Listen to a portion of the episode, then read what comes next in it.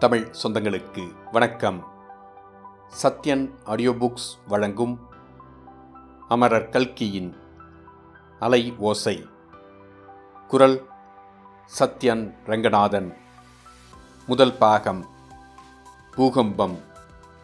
அத்தியாயம் பதினொன்று. என்னை கேட்டால். ராகவன் சொன்னதற்கு பதிலாக எதுவும் சொல்வதற்கு அங்கிருந்தவர்களில் யாருக்கும் நாய் எழவில்லை. அவனும் பதிலுக்கு காத்திராமல் வீட்டின் பின்கட்டை நோக்கி விடுவிடு என்று நடந்து சென்றான். அவன் மறைந்த பிறகு காமாட்சி அம்மாள் கிட்டாவயரை பார்த்து நீங்கள் ஒன்றும் யோசிக்க வேண்டாம். ராகவனை வழிக்கு கொண்டு வருவதற்கு நானாயிற்று. எல்லாவற்றுக்கும் நீங்கள் பம்பாய்க்கு போய்விட்டு சீக்கிரம் திரும்பி வந்து சேருங்கள் என்றாள். ராகவன் நான் போய் பெண்ணை பார்த்துக்கொள்கிறேன் என்று சொன்னது கிட்டாவையருக்கு மிக்க சந்தோஷம் அளித்தது. பெண்ணை மாப்பிள்ளைக்கு காட்டுவதற்காக பட்டணம் அழைத்து கொண்டு வரும் காரியம் அவருக்கு பிடிக்கவே இல்லை. அது நம்முடைய கௌரவத்திற்கு குறைவு என்று கருதினார். அதோடு தம் அருமை புதல்வியை அம்மாதிரி சந்தைக்கு அழைத்து கொண்டு போவது போல அழைத்து போய் யாரோ முன்பின் தெரியாத பையன் அவளை பார்த்து வேண்டும் வேண்டாம் என்று சொல்ல இடம் கொடுக்கும் விஷயம் அவர் மனதுக்கு பெரிதும் கஷ்டம் தந்திருந்தது. ஆகவே இப்போது ராகவன் நானே இவர்கள் ஊருக்கு போய் பெண்ணை பார்க்கிறேன் என்று சொன்னதை நினைத்து களிப்படைந்தார். காமாட்சி அம்மாள் கூறியதற்கு பதிலாக உற்சாகமான குரலில் ஆகட்டும் பம்பாய்க்கு போய்விட்டு கூடிய சீக்கிரம் திரும்பி விடுகிறேன். சௌகரியப்பட்டால் மாப்பிள்ளை என் பின்னோடேயே வரலாம். நானே அழைத்துப் போகிறேன் என்றார். அதற்குள்ளாகவே மாப்பிள்ளை உறவு கொண்டாட ஆரம்பித்து விட்டாயா கிட்டா? ஓஹோஹோ! என்றார் சுப்பையர். அதற்கென்ன? ஸ்ரீராமச்சந்திர மூர்த்தியின் அருள் இருந்தால் அவ்விதமே நடந்துவிடுகிறது இவர் என்னை கூப்பிட்ட சமயம் நான் பூஜை அறையில் படங்களுக்கு அலங்காரம் செய்து கொண்டிருந்தேன். இவர் காமாட்சி என்று என்னை கூப்பிட்ட போது ஸ்ரீராம பட்டாபிஷேகம் படத்துக்கு சாத்தியிருந்த பூமாலையிலிருந்து ஒரு செண்பக புஷ்பம் உதிர்ந்தது. நல்ல சகுனம் என்று நினைத்து கொண்டேன். என்றாள் காமாட்சி அம்மாள். அப்படியானால் இந்த கல்யாணம் நடந்த மாதிரியேதான். சுப்பையரே இவ்வளவு நாளாக ராகவனுக்கு பெண் கொடுக்கிறேன் என்று எத்தனை பேர் இந்த வீட்டை தேடி வந்திருப்பார்கள் என்று நினைக்கிறீர்கள்? குறைந்தபட்சம் ஆயிரம் பேர் இருக்கும். அவ்வளவு பேரையும் தட்டி கழித்து வந்தவள் இந்த மகராஜிதான் இப்போது இவளுடைய வாயினாலேயே இந்த கல்யாணம் நடக்கும் என்று சொல்லிவிட்டாளோ? அப்போது கட்டாயம் கல்யாணம் நடந்தே தீரும் என்றார் சாஸ்திரிகள். எல்லாம் ஒரு நல்லதற்காகத்தான் இருக்கும். பரஸ்பரம் இவ்வளவு நல்ல சம்பந்தம் வாய்க்க வேண்டும் என்று பிராப்தம் இருக்கிறபோது வேறு இடத்தில் கல்யாணம் எப்படி நிச்சயமாகும்? கிட்டா கூட தான் போன வருஷமெல்லாம் நூறு வரன் பார்த்தான். ஒன்றும் மனதுக்கு திருப்திகரமாயில்லை என்று தள்ளிவிட்டான். இந்த வீட்டுக்குள் கால் வைத்ததும் எப்படியோ கிட்டாவின் மனதுக்கு பிடித்துவிட்டது. தங்களிடம் ஏதோ ஒரு சக்தி இருக்க வேண்டும்.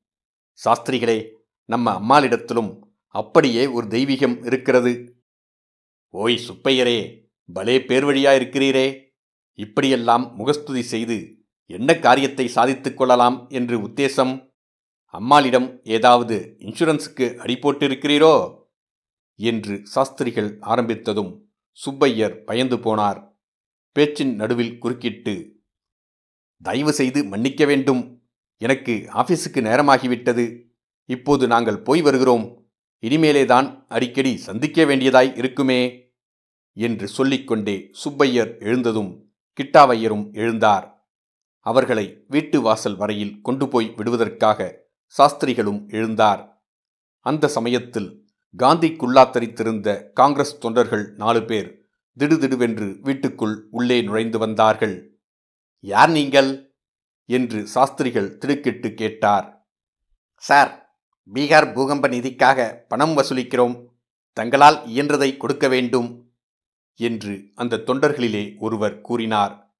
சாஸ்திரிகள் முகத்தில் எள்ளும் கொள்ளும் வெடிக்க பீகாராவது பூகம்பமாவது அதெல்லாம் இங்கு ஒன்றும் கொடுப்பதற்கில்லை என்று கண்டிப்பாக கூறினார்.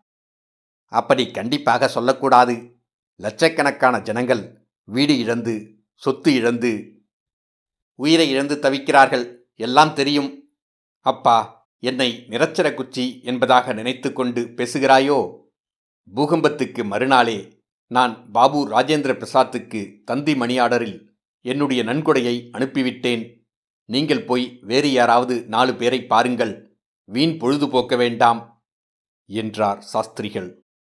நாலு பேரை பார்ப்பதற்கு நீங்கள் சொல்ல வேண்டுமாக்கும். முணுமுணுத்து கொண்டே தொண்டர்கள் சென்றார்கள். பார்த்தீர்கள் அல்லவா?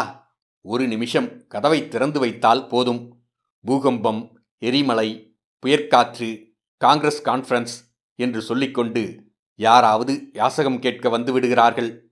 இல்லாவிட்டால் அங்கே உற்சவம் இங்கே பஜனை என்று கையில் சந்தா புத்தகத்துடன் வந்து விடுகிறார்கள். கொடுத்து கொடுத்து எனக்கு சலித்து போய்விட்டது.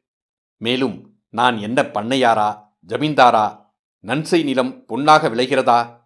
ஏதோ வெள்ளைக்கார கவர்மெண்டின் புண்ணியத்திலே மாதம் பிறந்ததும் பென்ஷன் வந்து கொண்டிருக்கிறது. இந்த புண்ணியவான்கள் சுயராஜ்யம் சம்பாதித்து விட்டால் நம்ம பென்ஷன் வாயிலே மண் விழுந்தாலும் விழுந்துவிடும். கராச்சி காங்கிரஸிலே மாதம் ஐநூறு ரூபாய்க்கு மேலே யாருக்கும் சம்பளமே கூடாது என்று தீர்மானம் செய்திருக்கிறார்களாம். தெரியுமோ இல்லையா? அப்படியே நாம் இந்த தொண்டர்களிடம் ஏதாவது பணம் கொடுக்கிறோம் என்று வைத்துக் கொள்ளுங்கள். கொடுத்த பணம் பீகார் நிதிக்கு நேரே போய் சேர்கிறதென்று நிச்சயம் உண்டா என்னை கேட்டால் பூகம்பம் போன்ற விஷயங்களில் மனிதன் தலையிடவே கூடாது என்று சொல்லுவேன். பகவானே பார்த்து செய்திருக்கிற காரியத்தில் சுண்டைக்காய் மனுஷன் தலையிட்டு என்ன செய்துவிட முடியும் சார்? இவ்விதம் பேசிக்கொண்டே பத்மலோசன சாஸ்திரிகள் கிட்டாவையரையும் சுப்பையரையும் அழைத்து கொண்டு வாசற்பக்கம் போனார். அவர்கள் வீட்டை விட்டு இறங்கிய உடனே கதவை சாத்தி பலமாக தாளிட்டுவிட்டு திரும்பினார். இத்துடன் அத்தியாயம் பதினொன்று முடிவடைந்தது. மீண்டும் அத்தியாயம் பனிரெண்டில் சந்திப்போம்.